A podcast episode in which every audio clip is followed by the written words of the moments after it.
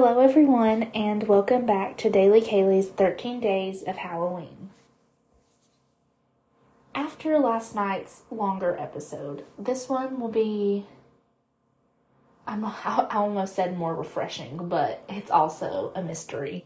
Um, tonight's episode will be shorter, and although it's shorter, it's just as insane as our two cases from yesterday. Today's episode is about the Isdal woman. If you have never heard of this case, prepare yourself. The Isdal woman has not been identified since 1970. It has been 50 years, over 50 years now, and she has not been identified. The Isdal woman was found dead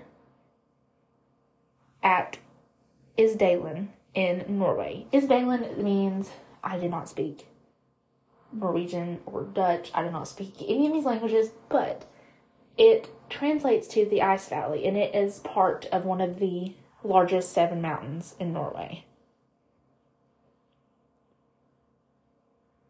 On the afternoon of November 29th, 1970, a man and his two younger daughters were hiking on this mountain. When they reached the area of Isdalen, the ice valley, and they smelled something burning. It's it was obviously out of place and very strange. One of the daughters, which I'm sure traumatized her, located the charred body of a woman amongst some rock fragments, like at the edge of a cliff of the mountain. They immediately left their hiking trip and they returned to Bergen, Norway, to notify the police. The police responded fairly quickly and immediately began investigating this woman. They did everything they could to identify her. They noticed that at the scene, she was laying flat on her back, but she had her hands clenched up by her torso. There was not a campfire anywhere nearby, so this obviously was not some strange camping accident. The front of her body and her clothes had been burned. Her face was so burned it was unrecognizable. Around her, her body, which had also been slightly burned, she had a bottle of liquor, two plastic water bottles, a plastic passport holder with no passport, rubber boots, a wool jumper and a matching wool scarf, nylon stockings, an umbrella, a purse, and a matchbox. On the other side of the body, there was also a watch, two earrings, and a ring. Around the area where the body was found, there were some traces of burned paper, and underneath her body was a fur hat which had traces of gasoline on it all tags and like anything that could be used to identify these belongings or link them back to an identity of the woman. They had been removed or rubbed off. It was strange.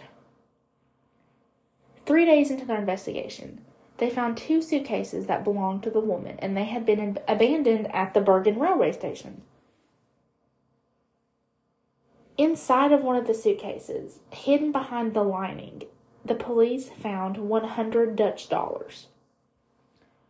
Inside of the suitcase itself, they found clothing, shoes, makeup, wigs, eczema cream, 135 Norway dollars, Norwegian dollars, I guess is how you would say that, Belgian, British, and Swiss coins, maps, timetables, a pair of non prescription glasses, sunglasses, and just makeup and a notepad anything that could be used to identify her or trace these items back to their owner as before they had been removed. An autopsy showed that the woman had died of a combination of overdosing on epilepsy medication and poison by carbon monoxide. They found soot in her lungs, which indicated she was alive as she burned. Her neck was bruised possibly from falling or being struck in the neck. It was kind of hard to tell. When they analyzed her stomach, they found that she had consumed between 50 and 70 sleeping pills, and around her body, they found 12 other sleeping pills. She had unique dental work, and they thought for sure this would identify her. They took her jaw and her teeth out at the autopsy in order to trace back her dental records and find this woman, but nothing came of it.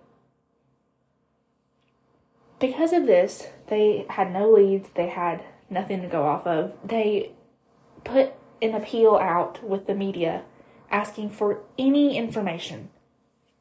From this, they determined the last time that she was seen alive had been on November 23rd, a week earlier, when she checked out of room 407 of the Hotel Hordaheim, Hordaheimen in Norway. The hotel staff said that she was good looking. She was probably about five foot four. She had dark brown hair and small brown eyes. The staff there said that she mainly kept to her room and she seemed to be on guard. Like she seemed to be very careful and suspicious. When she checked out, she paid fully in cash and she requested for someone to call her a taxi. This is the last known sighting of the woman, and between then and the following week before her body is found, no one saw her. There's there's nothing.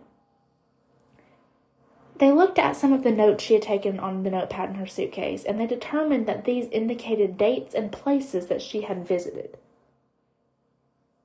they determined that she had traveled around Norway and in Europe, specifically Paris, and that she had at least eight fake passports and different aliases. Apparently, she changed like her birthday and her occupation from different places that she went. She didn't stick to one story. However, she consistently said she was from Belgium. Any forms that she filled out at the hotel or things like that, they were either in German or French. They found that she had stayed at several other hotels around town and that she was known to change rooms after checking in. I don't know if it's because she was afraid someone was following her, it was just very strange. Her main story that she would tell staff members at these hotels was that she was a traveling saleswoman. One witness from one of the hotels said that they overheard her talking to a man in German inside of the hotel but they did not know who the man was and they did not speak German, so they didn't know what they were talking about. Others that had met her said she spoke she spoke broken English and she smelled like garlic, which is a really weird piece of evidence, but just so you know. They also commented that she wore wigs, and I guess she would change the wig, and that's kind of how they determined okay, this bitch is wearing a wig.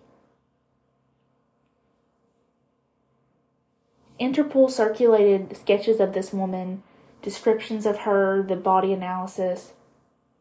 They circled this through many different country, countries in Europe, and despite all of this evidence, no one ever identified the woman. None of her family members came to came forward to identify her, to find out what happened to her. Nothing. Although their original belief is that she committed suicide by ingesting the sleeping pills, it's still kind of unclear what happened to her. So they have left this investigation. I'll say they they've left it halfway open. They're still looking for answers, but the case is officially has officially been closed for quite a while. However, they can't say for sure what happened to her. They don't know if she actually committed suicide or if someone wanted it to look that way. On February 5th, 1971, she was officially buried in an unmarked grave in Bergen. Like I said, no one ever came to recognize her.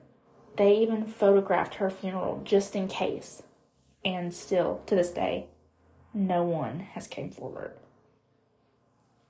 I think my favorite theory about this case is that because it was during the Cold War, one huge theory that law enforcement has is that she was a spy.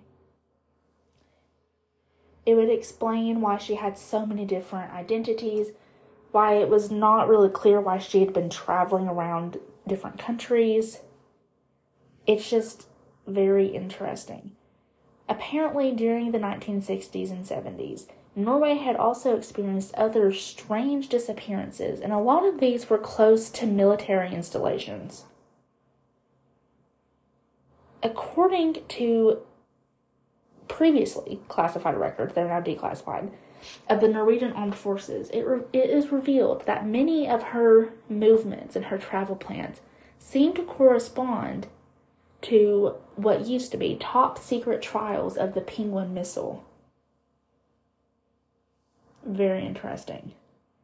A fisherman actually came forward and reported that he had seen the woman in the area of the Penguin missile when they were testing in another area in Norway. And this was confirmed by a shoe salesman who sold her the pair of rubber boots that were by her body when her body was found.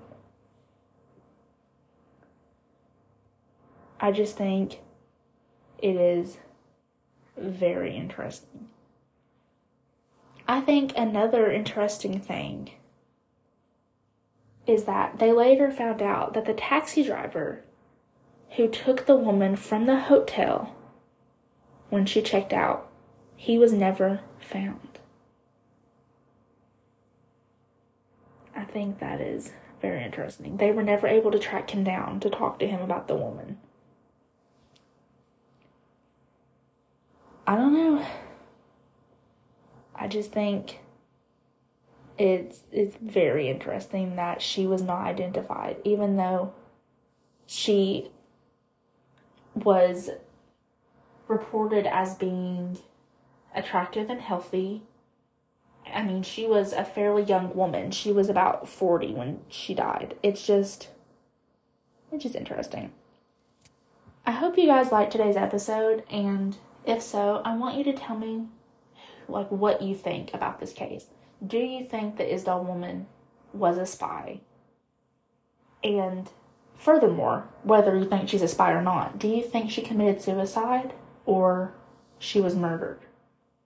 Because the one thing that stands out to me that I don't understand is why she would take sleeping pills and then set herself on fire.